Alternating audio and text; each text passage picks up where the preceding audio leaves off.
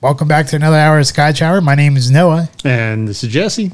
All right. Well, uh, hopefully everyone had a nice, wonderful week ahead of the, or this past weekend. Another one uh, ahead of them coming up. As I stumble through that intro right there. Uh, so this evening uh, we have the uh, Aerstone, um, the Sea Cask, right? The Sea Cask, 10 year, yes. 10 year. All right. And uh, from there we went to uh, well we have our shout outs after that and then our uh, restaurant review Dakota Dakota! Dakota Dakota! and then our smarter challenge being Fight Club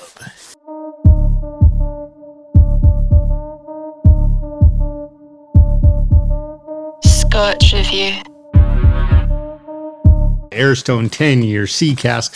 You go to, you know, find any real research about this distillery, and there's not a whole lot to find as far as their range of scotches. They have two the sea cask and a land cask. The sea cask is known to be light, uh, the land cask a little more smoky. So, with this one, we are trying the sea cask. This one is another one of the distilleries owned by. Um, William Grant and Sons. The master distiller here is Brian Kinsman at Aerstone, and uh, it could be a pretty interesting scotch. I mean, I have to admit, I've had it before, and it went down pretty easily. I would not know because I have not tried it. So I am definitely looking forward to it. And um, as you mentioned, um, it, uh, there's only two different kinds. There's the land cask and sea cask. Uh, it, this is part of the lowland, so right. This is a lowland. A Uh, lowland, yes. and from my understanding, they have uh, the difference between land cask and sea cask is that they have warehouses in two different locations. One location is right there on the sea, At the Ayrshire co- uh, coast, yes. And that uh, and and because of the because that warehouse is right there on the sea, the maturation process that it goes through, the sea salt uh, from the uh, from the ocean air there kind of gets into there. Whereas I guess the land cask is a little bit further inland, and therefore that warehouse uh, tends to produce something that's a little bit more smoky. Yes, because they add that peat. Okay, awesome. Um, and then uh, the only other thing I kind of know about this, uh, which is not a whole lot, is uh, as you mentioned, it is uh, William Grant and Sons. Um, this is uh, they've been around for six generations. So It's a long time. yeah, and, and one of their main brands is Glenfiddich, right? Yes. Okay, Another one, Balvenie. Balvenie, yeah. And their list goes on pretty well. If you like a, a blended scotch, not really our favorite, but they make the Monkey Shoulder, very popular. Um, Clan McGregor, House of Hazelwood, uh, Talmore. Dalmore? Talmore. Oh, Tullamore. Okay. Yeah, um, which I've seen, I've never tried, but now it's going to be interesting. Um, just just adds to that very short list of lowland scotches we have tried now, and with this one, um, Noah mentioned the Ayrshire coast where they have the warehouses, and one of the things about that coast and uh, the impact it has on the Scotch maturation process is that there's nice um, temperature changes, which really help. So uh, there are some cognacs like Kelt cognac who has variations that do very similar things. They actually take the cognac into a ship and um, take it onto the sea. I'm not quite sure. I mean, I don't think you can shake it and have it explode like champagne or a soda. However, um, I'm sure it does have some different impacts along the way, especially with those temperature changes. Wow, I'm looking forward to trying this one out. I, do like the box. The box is like a nice, like white. It's like a grayscale, right? It's a white and gray kind of like uh, background showing the uh, shore shoreline. Yeah, it uh, the box reminds me of just that a gray scale version of the old Talisker boxes. and then it has like the nice, like kind of like a copper or brassy type of like uh, ten year listed on there, which kind of I'm assuming it's for the for the steels, right? I'm assuming copper stills are the way they go. it does look like I have a nice color to it. Yes. Again, you already mentioned pretty handsome box and bottle. With this, yeah, you could take this to a semi-formal event if, uh, you know, you're not uh, trying to be a brand whore, so to speak. Sometimes I am, sometimes I'm not. Sometimes I want the Dalmore, other times I'm like, hey, let's try Aerstone. it is actually a pretty good looking bottle. It's simple, uh, mature looking. Let's pop this bad boy open, see what kind of treat we have.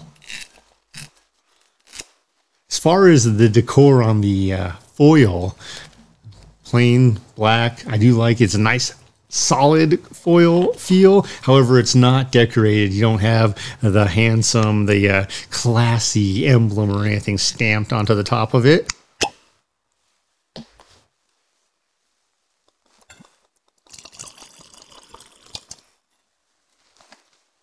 One for you, two for me. Thank you, sir.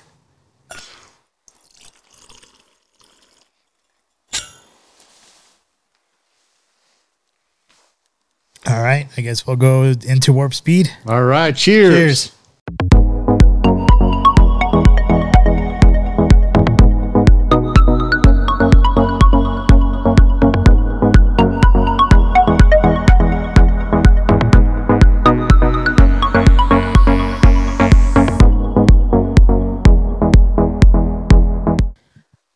Looking at Aerstone's um, pour here in this dram, um, I do get uh, the color here. The color, the color, I find it to be somewhere like in like the medium copper type of like color.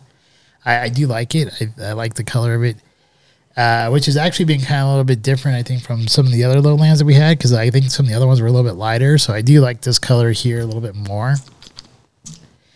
Uh, when it comes to the bouquet, um, what I'm getting out of it is uh, I put here sea breeze with biscuits and hints of oak, delicate oak. Like there's like a, I like I, I forget which one it was, but you like I don't know, probably many episodes ago, you talked about biscuits, right? And how you can smell biscuits. And this one I can kind of smell. It's it's almost like imagine being like at like uh maybe like on the coastline there, like on like uh in Jersey or uh in California or something like that, and then like there's like a a bakery shop uh, like nearby where you get like whiffs of like uh of like freshly made biscuits uh being cooked, and, and you get that bree- that sea breeze with the biscuits. That's what I'm kind of getting right there with like hints of like uh hints of oak. And as far as like the um the palette, uh, what I'm getting here is originally I, I and this is I would not have never have ever ever said this except for I saw it in their tasting notes, but they said cotton candy. You know what? I get cotton candy. I do too. It's almost ironic. You're you're laughing, so you must have known where I was going with this. Dude, like I was the same way. I'm like, holy shit. That's fucking cotton candy in this scotch. So yeah, it's like like cotton candy with hints of like roasted almond and um and creamy vanilla. Like if you can mix like cotton candy like that fluffy sweetness with the creamy vanilla and roasted almond, that's kind of what I'm getting there. And you still get that kind of like the sea salt brine or whatever, just a slight hint of that as well. Uh, but as far as my like the finish here, um, it's a lingering su- sweetness that has like a delicate oak. Like the oak is not overly powerful, or but it, you can just you can you can uh, taste that hint of oak throughout that finish there, and um, it, The wood stays on the tongue. the wood does stay on the tongue, and uh, you, you may want to fix your uh, your headphone there. You got like a hair popping up or something. it looks much better now since you uh, wanted me to warn you last time. That's what I was chrome down, man. Where am I? this one you have like What's a up, children? this one you have like a little hair going like Hey, Vato. like more like alfalfa or something like that. Alfalfa is cool. He got the lady. Yeah, he did. huh? uh, but in any case, um, yeah, this one here, I can see like if you're not want to, if you don't want to be like a guy who wants a uh, brand name drop as you were talking about earlier. Uh, this is this would be a great scotch just to take, uh, you know, to like uh, an event. And uh, I think the price point I think is probably fairly decent. I- It's like 30, 35 bucks. yeah, this is kind of like I will say that it's no Omen, right? It's bottom shelf, bro. and it's no like Talisker. Uh, but like if you want like kind of like that sea salt flavor or that kind of like that kind of like a scotch, but you just don't want to, you know, don't want to drop the money for it. Drop a C note, a Yeah. blue face. Uh, this would be a this is a decent uh, a decent uh, one to replace it with, and uh, I can see taking it, you know, to like uh, you know, hanging out with a bunch of buddies, go watch a you know, watching a game or playing poker and stuff like that. And it's also one where because of the price point, you don't have to worry about sharing it with other people and what they think about it or whatnot. So, I give this one definitely two thumbs up. Yeah, it's, it's uh, for me. I would give it four if I had. let me put my. Wait a minute. Last night I saw four thumbs. I saw zero thumbs. Lots of carpet, All right. So what Noah's saying about this Scotch, I munching carpet. I mean, once in a while you need some new carpet. We were talking about that at dinner. Yeah, Yeah, carpet gets old. it does. So with that, I'm right there with you, man. This for me, I'm going medium, medium brass. Um, not the not the medium gold of the other lowlands, or even light gold of some of the other lowlands that we have enjoyed on the show. Uh, and then on the nose, for me, immediately light floral, a little bit of oak, and those biscuits. Like absolutely the little bit of biscuits, which is interesting because, uh, you know, if you ever go to uh, chicken place, get some biscuits. What do you usually put on those biscuits? Well, for me, it's honey. And with that, that's one of the flavors I get in here on the palate. I get this blend of creamy vanilla and honey. And I think that honey, it's almost like coats my tongue and stays there through the palate. Um, and then you get this little hint of cotton candy. And if you like cotton candy, this is a win. If you abhor cotton candy, then uh, this probably wouldn't be your favorite scotch, but it's not going to turn you off. It's not actually like eating cotton candy. There's just this hint of that sweetness in there. Um, for me, it's very close to honey, just a little bit sweeter, uh, more delicate almost. But still, you got that honey. I got that honey coat on my tongue. And with that comes this lingering, uh, creamy honey vanilla flavor with slight tannins and oak. Not not meek by any means, definitely there, um, but not so offensive, uh, too bold. Just a nice, smooth, lingering finish. And I'm, I'm, I agree with you. I see this, I smell this, I taste this, and I'm thinking of a, walking on the coastline.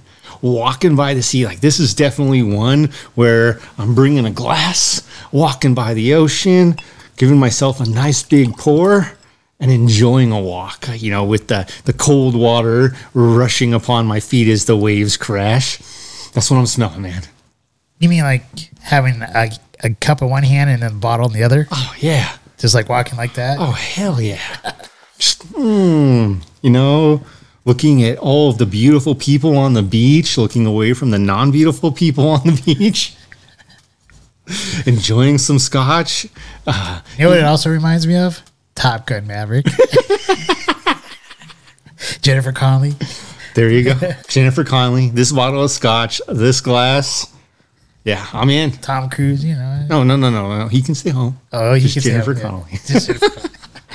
Want a drink? It's your bar, right? the general's daughter, right? Penny. right. Penny. Mm. It's good stuff. I give it as well uh, my full approval, especially for that price point. Um, good fun, classy, and enjoyable. I think a, a beginning drinker could actually enjoy this one too. Oh yeah, definitely. We could test it on a on a twenty one year old. Going once, going twice, gone. I was gonna say something else, but I was like, yeah, it has to be legal, right? It has to be twenty one. Yeah. Right? I mean I mean I probably shouldn't have drank when I was younger, but I probably drank before I was twenty one a few times. Yeah. I'm sure most people do, but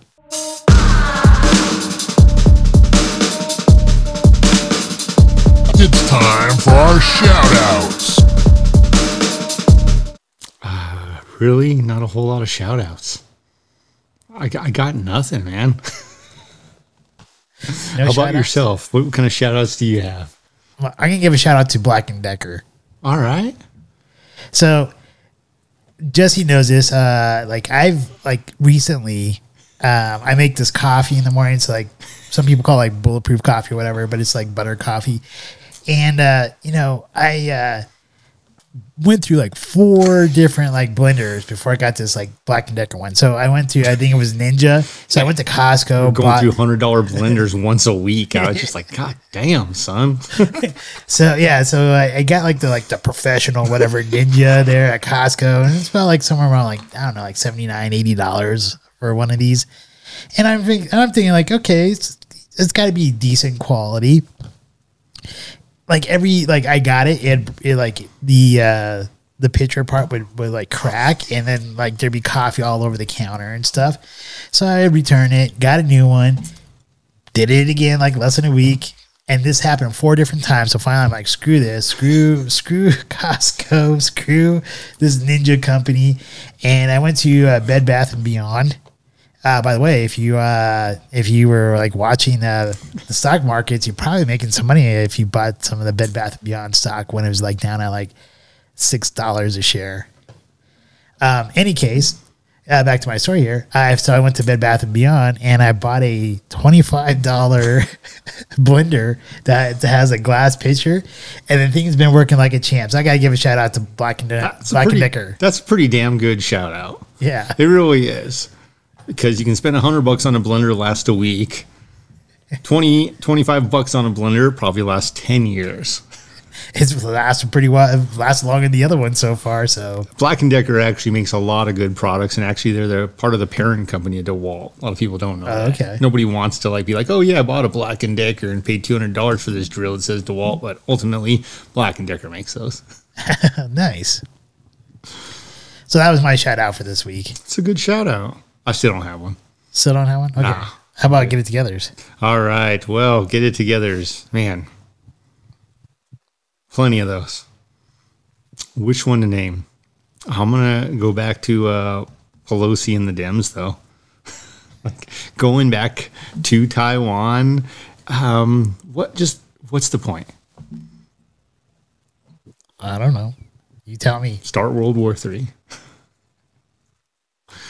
I, uh, that's all I've got. Like with everything that's been done, they're definitely uh, showing us that your previous episode and smarter challenge on the MIT computer and group, uh, the masterminds in 1972 that predicted the end of civilization, society um, before the end of this century, like it's all on track. And these things that have happened the last couple years have really amplified the impacts of everything. First, starting with COVID and lockdowns and everything there, um, everything, and that has been a domino effect since then. Gas prices skyrocketing, chip shortages, food shortages, inflation has literally all been because of some of those dominoes dealt way back when and it's just tragic. It, it really is. And then you have to wonder okay, so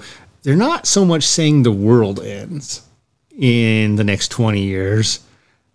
Uh, you know, this is the group from, uh, what was it? The It's the Rome group. I think that The Club of Rome. Club of Rome. Yeah, the Club of Rome is the one who ultimately did all this.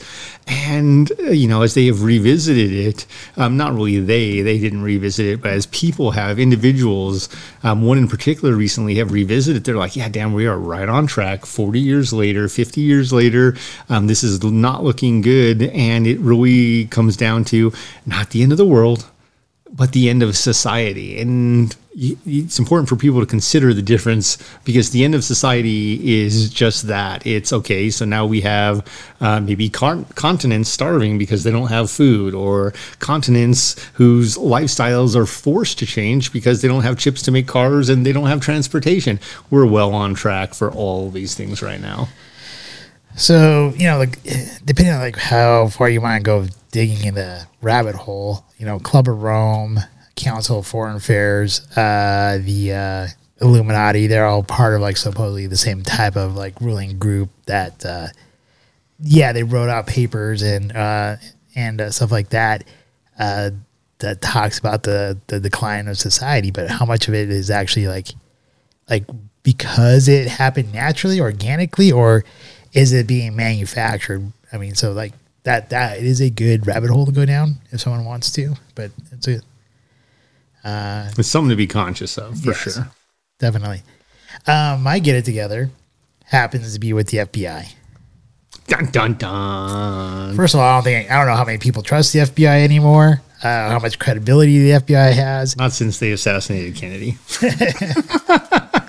uh, but uh, for them to uh, go into uh, Mar-a-Lago, I think I talked about a little bit last week. But you know, like here's here's the thing: is like uh, the papers, like the so so called like confidential papers that they were aware of it. He Trump has been working with them on it, and they never like rated Obama, who had like over fifty confidential pieces of paper or documents as well. They never rated uh, Hillary Clinton with her with all of her like thousands of emails and confidential stuff in there. So it just kind of makes you wonder. Um, e- with our if we're supposed to be a country based on laws and it's not and like we're not supposed to have a two-tier law system it really doesn't look like that anymore so you know i, I think he, i think the fbi needs to get it together or they just we just need to get rid of the fbi altogether. I don't know. But that's kind of my uh, get it together out there. I know it's a little bit of a rehash of last week but last week it was a breaking news type of thing. Breaking news. Dun, dun, dun, dun.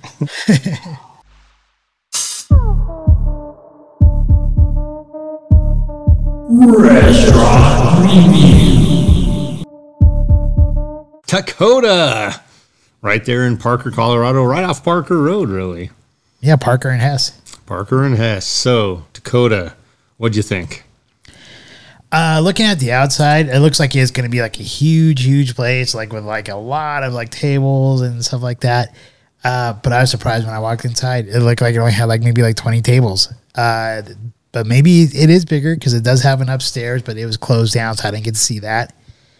Uh, the patio area is actually quite large. A lot of they have a lot of tables out there on the patio area, but unfortunately, we didn't get to like check out the scenery uh, all that well because it was raining outside, so the patio was shut down.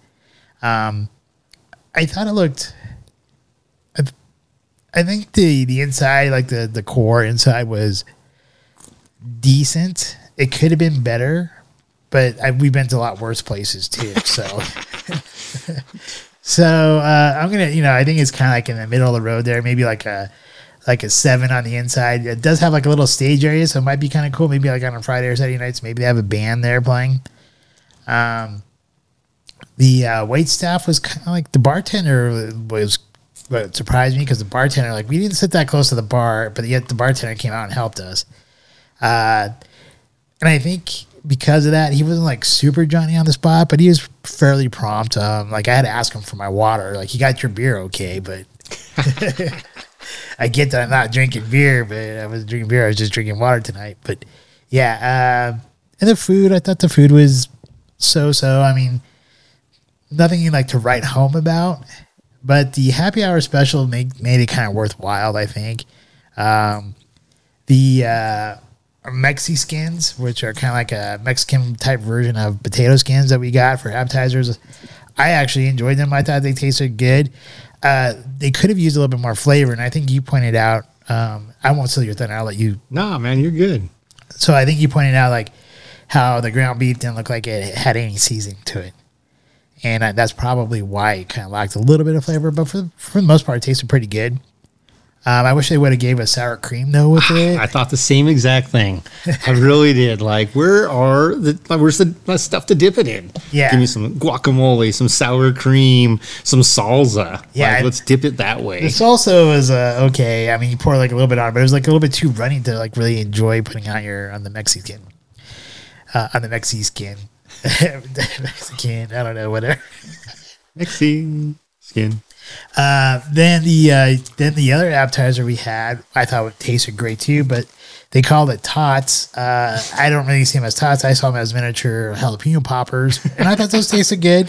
Uh, I think they went well with the ranch, but here again, I probably would have rather had sour cream than ranch.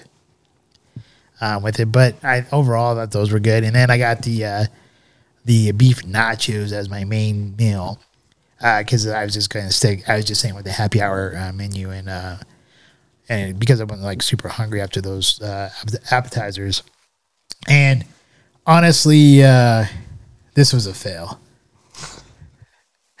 I like usually I'm a you know I don't really eat a ton of nachos, but if I do, I want my I want my chips to be crispy.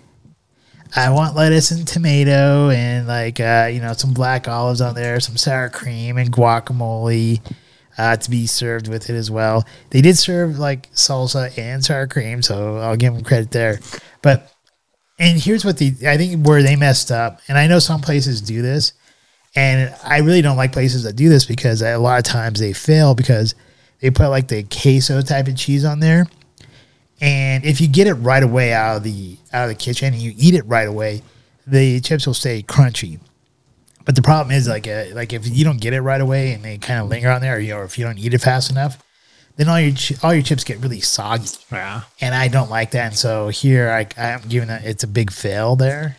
Um, if they, I think what they should have done is use like the shredded cheese and melted the shredded cheese on there on those nachos, and I think you, you know you could have still got the cheesiness and you would have had the crispy chips. So overall for the food, gosh, I gotta give it like a like a six. The core, giving it like a seven. Um, would I go there to meet friends? Sure. I think that's a good place. I think they have like a decent happy hour. It goes to 8 p.m. So that's like one of the longer happy hours we've been to. Uh, so yeah, I, you know, I think it's an okay place to go. Would I go there for a first date? Eh, probably not. Maybe if I was going to do like an appetizer on the way to go do something else, like get like a small bite, possibly. But it definitely wouldn't be my first choice. Um, although I definitely will, I definitely do want to go back because I I saw that they had crab cakes on the menu, and I think that looked tasty. So that that's kind of my assessment of the place. All right. Well, Dakota uh, is Sue, the name meaning everyone's welcome. Uh, it's kind of an interesting little get go. Sioux like woman or Sioux like Indian? Sioux like Indian. um, with it for me going in, you know, the place is simple. I don't know what else to say. It is not a happening place. It is not full of energy or excitement. Granted, uh, we usually do these reviews Monday nights, and I don't know that most people are full of energy or excitement Monday nights, but because we usually do it on Monday nights, we've been to a lot of these places on Monday nights, and they usually have more energy and excitement going on. Uh, the bartender, our server, wasn't bad. I agree, though, Noah why did we get him? Why were we like the one table not close to the bar, which he singled out? Was he interested in you or me? That's the real question. uh, but it, I don't know. I wish I, we had the waitress. She looked pretty.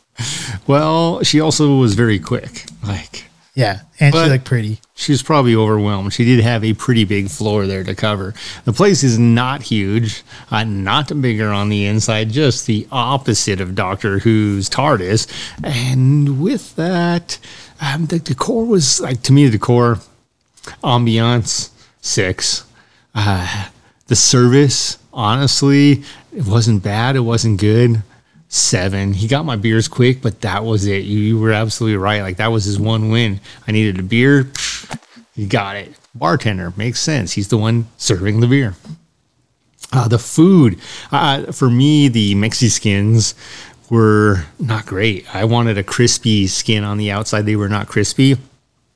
The ground beef on top had tasted literally exactly like ground beef. I would have loved a little cumin or chili powder, any sort of spice in there. The salsa, as you mentioned, was runny, and uh, that was the extent of the toppings that came with them. Uh, again, sour cream would have upped it two notches, but still would have left me wanting. The uh, jalapeno and cheese tater tots, uh, for me, those were the win out of everything I had there, that was the one thing where I was like, I'd go back and eat those again. I would. Uh, much like yourself, I had nachos and I got the chicken nachos and they were a fail. The chips were so promising too. Here's the thing he brought it out, and at first there were a couple chips on the side, super thin cantina style, uh, crispy, salty, just perfect. And then once I got from the outside to the inside, soggy and no crunch, like zero crunch. Uh, the cheese or queso that was poured all over it did have good flavor. The chicken was okay. Uh, the sour cream with it was the best part of it. And that's weird to say that the sour cream was the best part of the nachos, but it really was.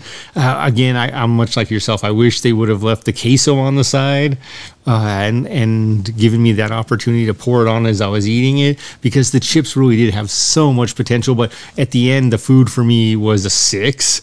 Um, yeah, not doing any favors like getting in and out isn't terrible. It's also not great. Um, so location, ultimately a six. Would I go there with the first date?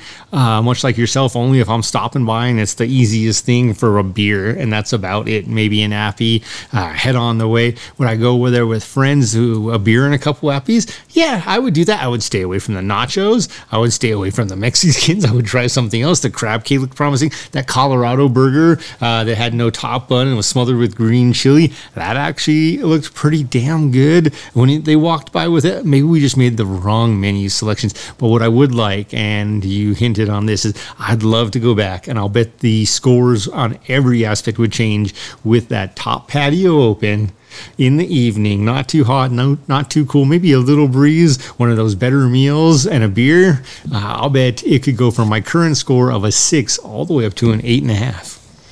I would agree with that. I think it, it has potential to be higher. It just didn't deliver today. No, but I, I'm not sure if if the owner was there, but there's like some older gentleman there that was pretty friendly and always checking in on us. So, yeah. um, you know, so I think that was kind of a plus though. But honestly, um, not my first choice uh, uh, places, and uh, I was kind of bummed. And even with uh, the happy hour, I was astounded for as little as we ate. Most of those, many of those things being on the happy hour menu, the bill was still fifty-two bucks. Yeah, I don't know. How. I don't know how either. Probably should have done the math. Maybe they like double charge something. quite possible. Quite possible.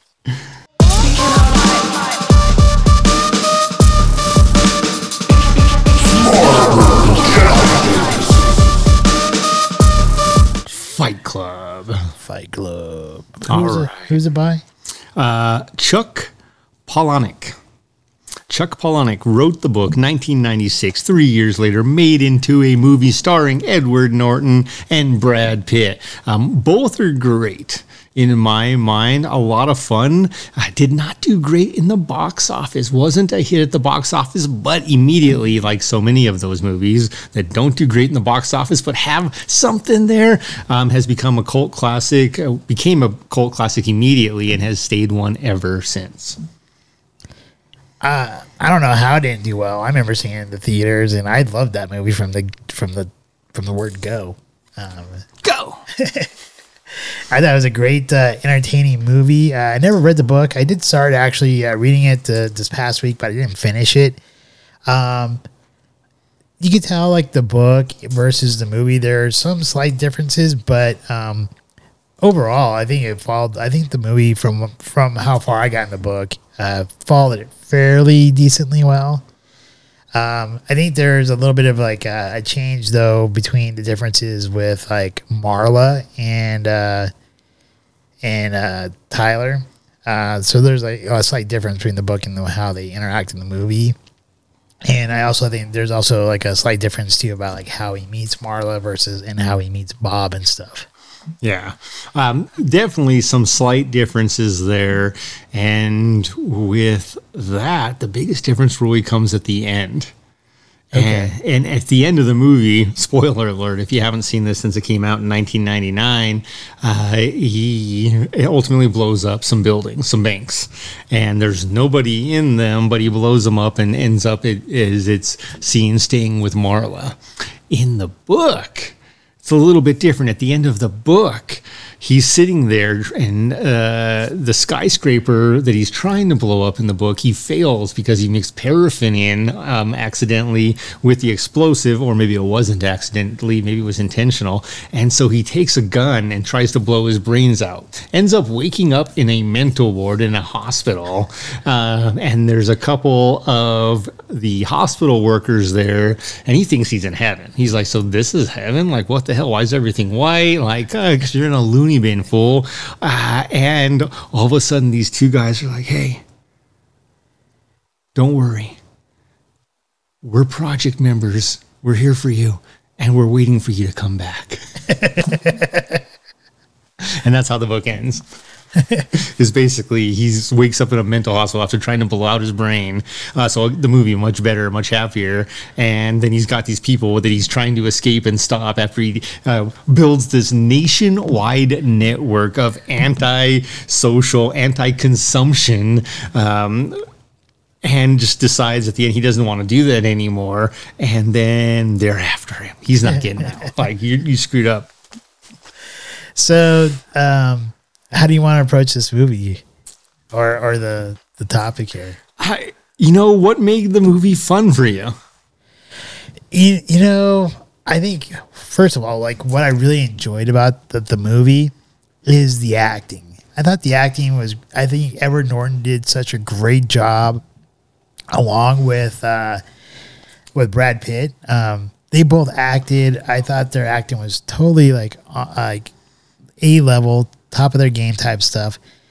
And it, just watching them interact with each other just made it so enjoyable. And just thinking about like how like if you were Edward Norton, uh, and you're like talking to your boss and you're wanting to like you start beating the shit out of yourself in front of your boss, and then they can kind of like Make him stop hitting me. you just kind so good. you watch that and like, wow, that that would be kind of like that, that you can just imagine it and be like, that'd be kind of cool if you could pull that off. I mean, he did.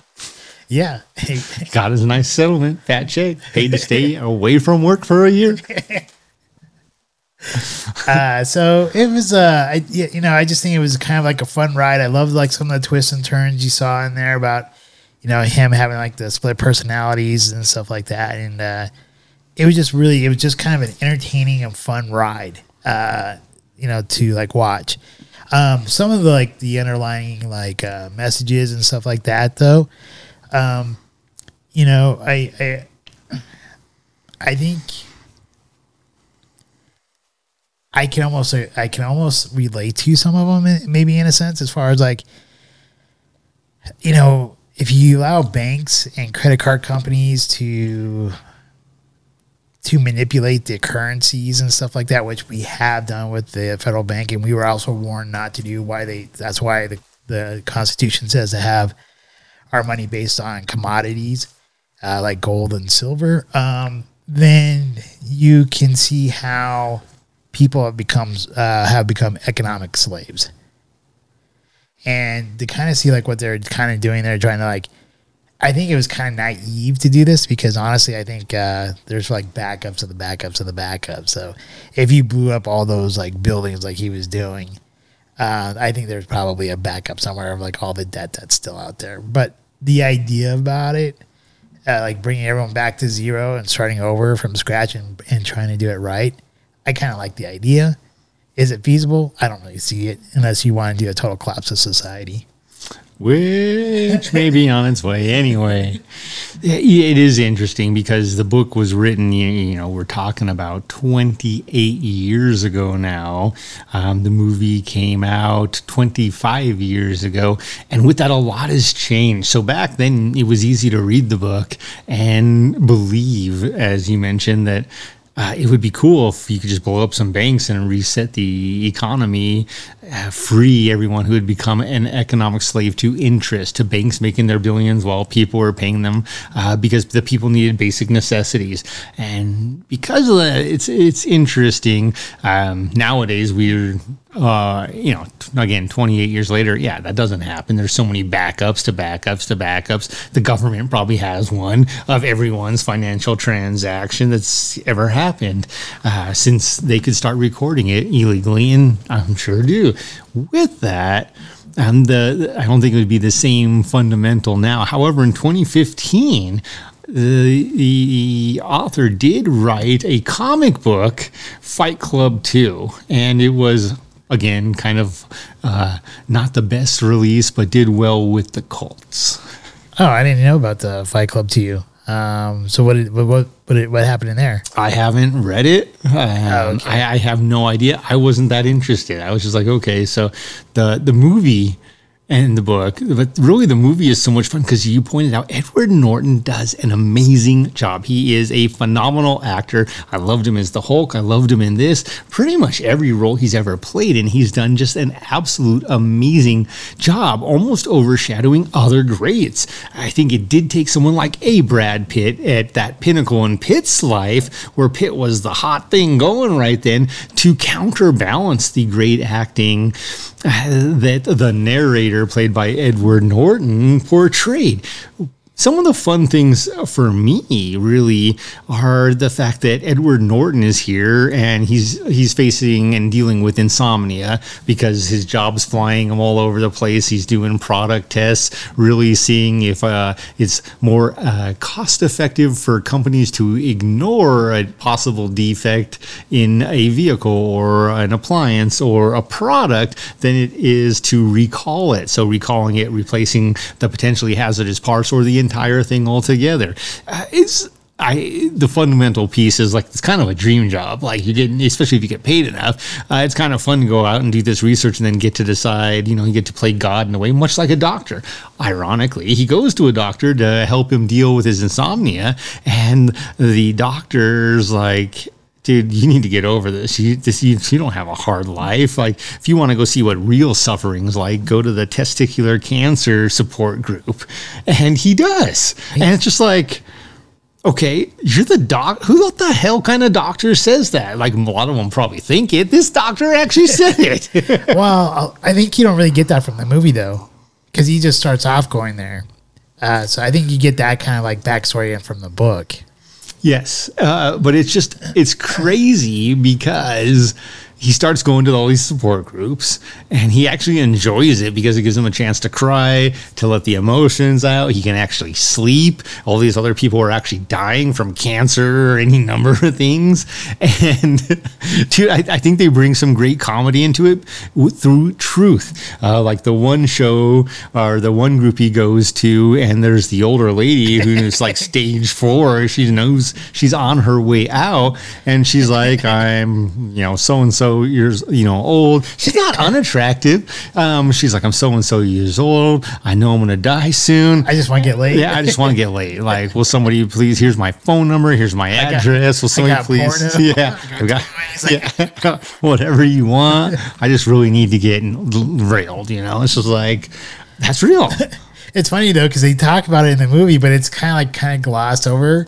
But in the book, it make they do make a big deal about it. Like she like he kind of goes on for a little while talking about it. But it's like that's just it. Like if if most people were dying, and I think she says she hasn't been intimate. I think it was like five or six years, or maybe it was even longer than that. That is something that that physical touch is something that people want, uh, people need. You know, she she's here and back in 1996 or the movie 1999 um, to have cancer, to have no hair, um, to be dying. That people were afraid to touch you. And Right. so she's not even getting hugs probably from people that loved her at one point in time. She's not getting any of that. And she's just like, hey, man, here's where I say, here's what, please come do me. She kept on going to Tyler to get. Well, yeah. uh, and and it, it's, it's great. Like, I loved it because it was real and it's also funny because it, it's real. That's literally why different parts of this movie or book are funny is because man yeah that's exactly how i feel. Like yeah man in my worst financial state in my life i would have blown up a bank if i thought i could get away with it and it wasn't wrong it didn't go against my code. I would have blown up a bank just like he's thinking to reset his own financial situation. And also theoretically he's helping everyone else. Well there's always a selfish thing. He was playing god again. Uh, but through that he meets marla and with marla man you know it's interesting because we talked about this like is she hot? No. Is she attractive? Yes, but not because of her looks. What is it that's attractive with this lady? I think it's just again that she's honest, she's real. Probably yeah. She got that crazy too. Yeah, that's just the thing. Like she needed to be a little bit hotter to have that ten crazy scale score. Like, whoa, you're like a five, maybe six on the hot scale. You're like a 10, maybe 12 on the crazy scale. Uh, one needs to go. like we need to readjust. Um, and they call themselves tourists as they go to all these support Yeah. groups, which is also great because I think it's real. Um, I think the word tourist was intentional. Um, Palahniuk did that very well because you literally are experiencing. Yeah, and that's why they're doing this. They're going to these other things to experience something like you do when you're on vacation. You're in a new land, new country, a new state, a new lake, a new ocean. Um, you go something new and you're experiencing it just like a new scotch. The smells, the taste, the texture, the experience, the feeling. And that's what they were getting. All of those things by going to these different support groups. Um, again, Palahniuk used the term tourist, that, that word flawlessly. I think yeah, I agree with you. You used the word tourist flaw- flawlessly there, and I think it shows a little bit of a reflection of our society, of how the, how they went to all these different types of support groups, and how our society has pretty much um, pushed these people off to the wayside. Um, and then like this is only like that's the only place where people can go to, you know, um, get some kind of support. Um, unfortunately and I, I, I think there you do see some reflections of real life in there too, like uh, like looking at like uh, uh, them peeing in the soup. Oh my God, so nasty. But I, I mean, you Don't, I- don't get the soup. don't get, yeah. I, I went down if there's like some cooks out there that do stupid things like that. Yeah, I I hear urine is sterile, so.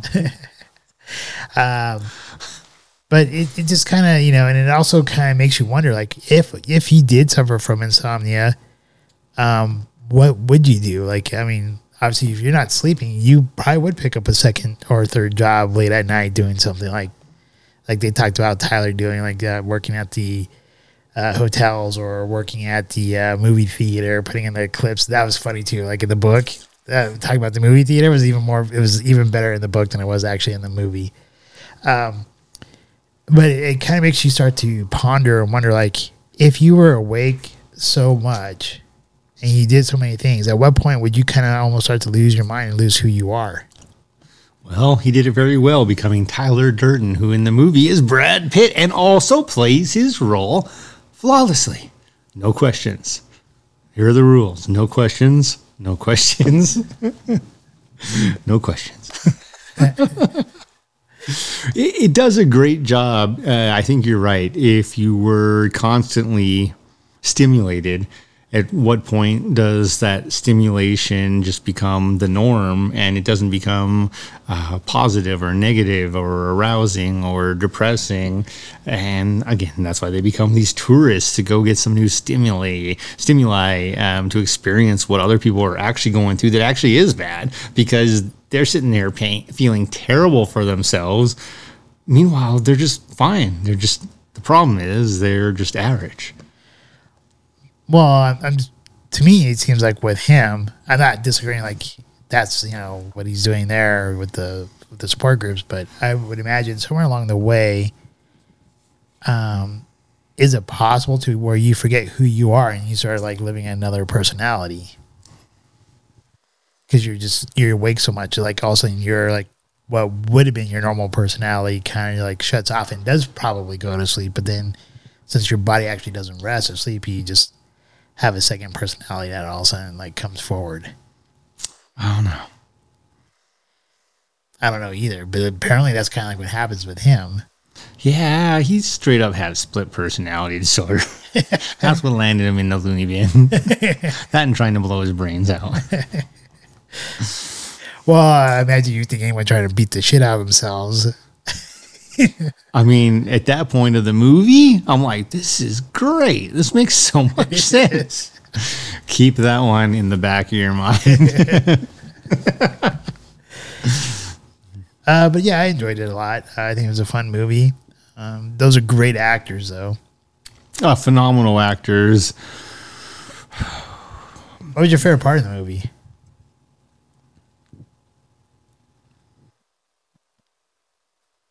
Man.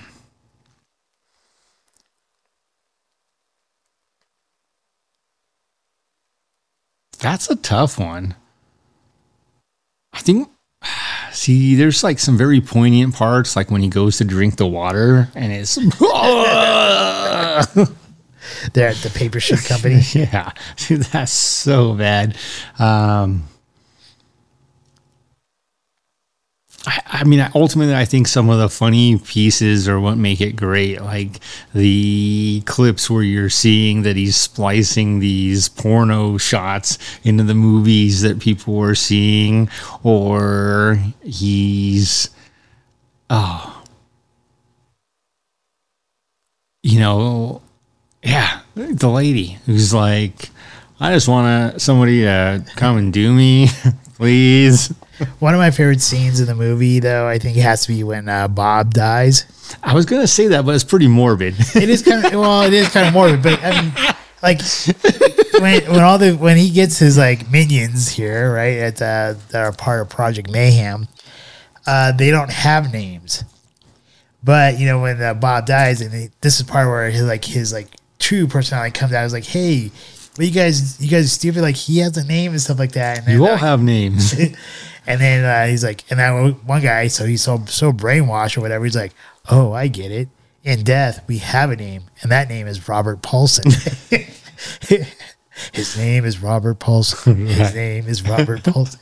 And and you see it even happen like in other cities too, like them saying his name is Robert Paulson. yeah. So Bob, his big friend, he ends up like living in Project Mayhem as a person. Like when you die, that's the name that you get. I, I think that's the most interesting piece of the whole story to me is where I don't think that they're wrong. Is you think about this idea, this guy who's like, oh man, I'm just going anti-consumerist ideal, and uh, I want to start a cult, and it sounds like this impossibility, but I think that every part of this movie is like so possible and so real that it's mind blowing because believe it or not, if you haven't looked out there, there are tons of desperate people, most of them males. Let's face it, uh, there's a reason why the male suicide uh, rate is is higher. the highest of all ages groups. Um, it's it's interesting that the the males doesn't matter again what age or group has the highest suicide rate, but that's because they're so desperate. Uh, the societal pressures put upon them and failures felt. I think that makes this movie that much, or the book in particular, that much more believable because yeah, there are a ton of people. If you if you want to look the other way and pretend that that's not real, look the other way and pretend that's not real. There are easily thousands of people. He wouldn't even have to if he really had this idea and he had some money because he got his little cash payout. It would be easy for him to set up groups uh, to to build a cult who was that desperate and would be who want to be part of something bigger than themselves because at that moment they only have themselves.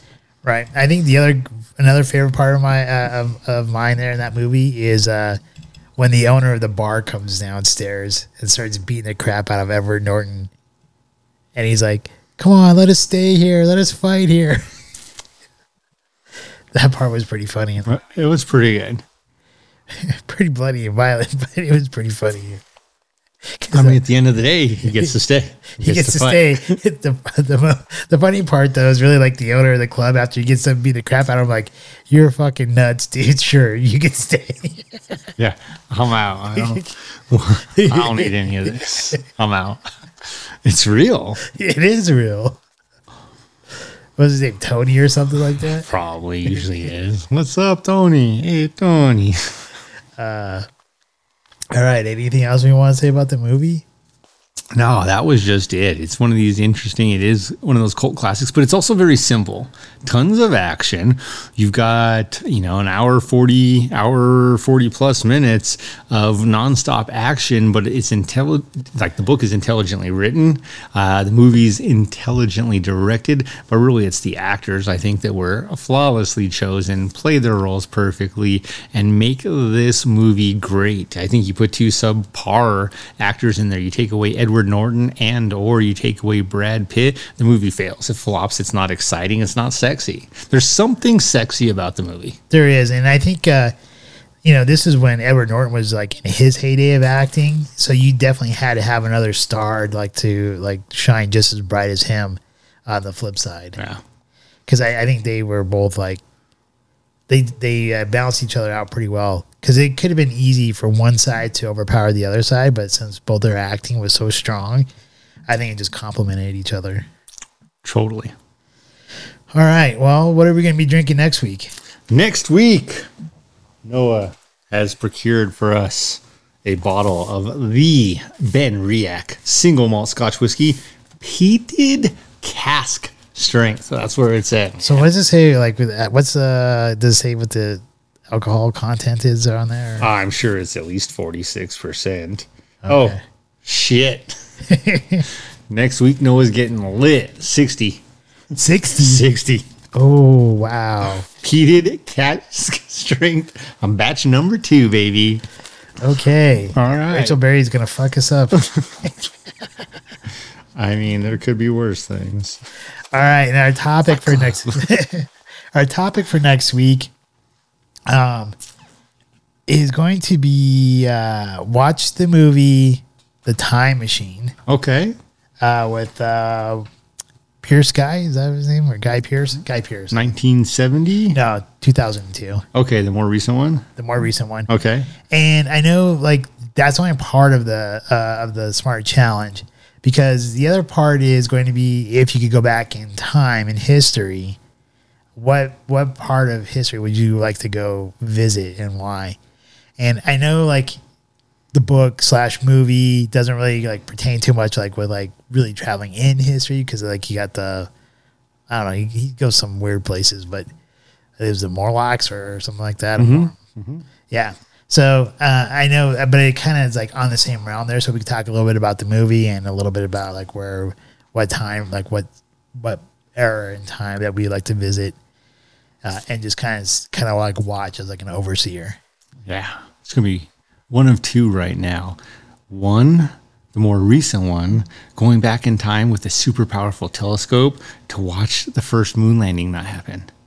Number two, going back in time, if I could figure out when they were actually built, to watch the aliens build the pyramids. That would be cool. That would be cool That would be cool. because we know it wasn't uh, slave labor. Yeah.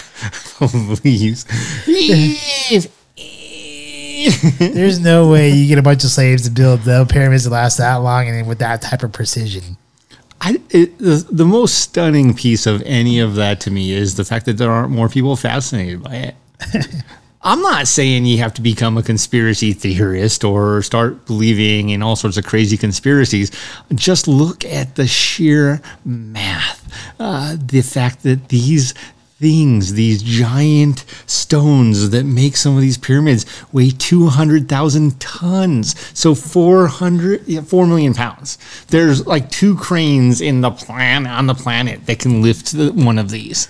Well, and, how accurate could they place everything? Like, like yeah, and how many of them died when it fell on them underneath? Like, uh, let's be real. I love all the theories. Oh yeah, they just used a bunch of logs from trees that were on a different continent to roll them. Now, I'm I- like, I, do think it's possible. I do think it's possible. Like maybe um, ancient civilizations had, uh, pro- maybe had like better technology than we had, and we lost that technology. uh, it may have been materials technology, much like in the movie Avatar. I don't disagree, but then at some point somebody took those materials or that technology again. Because uh, I think uh, you can like lift like heavy things using harmonics or something like that, like wa- uh, sound like sound waves. Uh, which could be possible. Like I don't like supposedly the guy who built that the weird ass like uh, Florida castle uh, moved big monolithic rocks uh, all by himself and built that coral castle. I think is what it's called. But Pretty impressive. yeah, so he he apparently said he knew like uh, he found the the ancient technology of what they used to build the pyramids, but he like randomly died and uh, his secret went with him. Weird.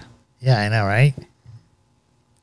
Anyhow, anywho, um, anything you want to say to the people? No, drink responsibly. All you kids getting ready to go back to school, how please study hard, be smart, think for yourselves. And don't just follow the masses. Don't go with the herd mentality. But most of all, drink responsibly. Uh, because as Noah mentioned earlier, he doesn't expect all of you to wait till you're 21. I don't either. So drink responsibly. Uh, remember, life is great. Life is great, and yes, uh, I don't expect a lot of people to wait till they're 21. Maybe there's going to be a few out there, but uh, yeah, definitely drink responsibly. Especially if you're going to be a freshman going into college for the first time and, uh, you know, joining any Greek society uh, houses and stuff like that. Um, you know, just be responsible drinking. Don't get too, too crazy.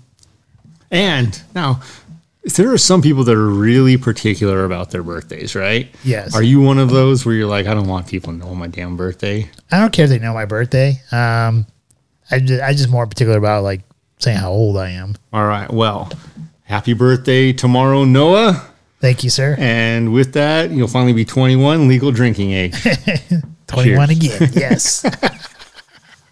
Wouldn't it be nice if you could just spin over like we all be like, okay, what number is he going to land on? That's I don't know. I It'd be kind of suck though if you got like 98 or something. There aren't that many numbers on the roulette wheel. You're talking about like one through fifty. The problem would be like, what happens if you end up on double zero green?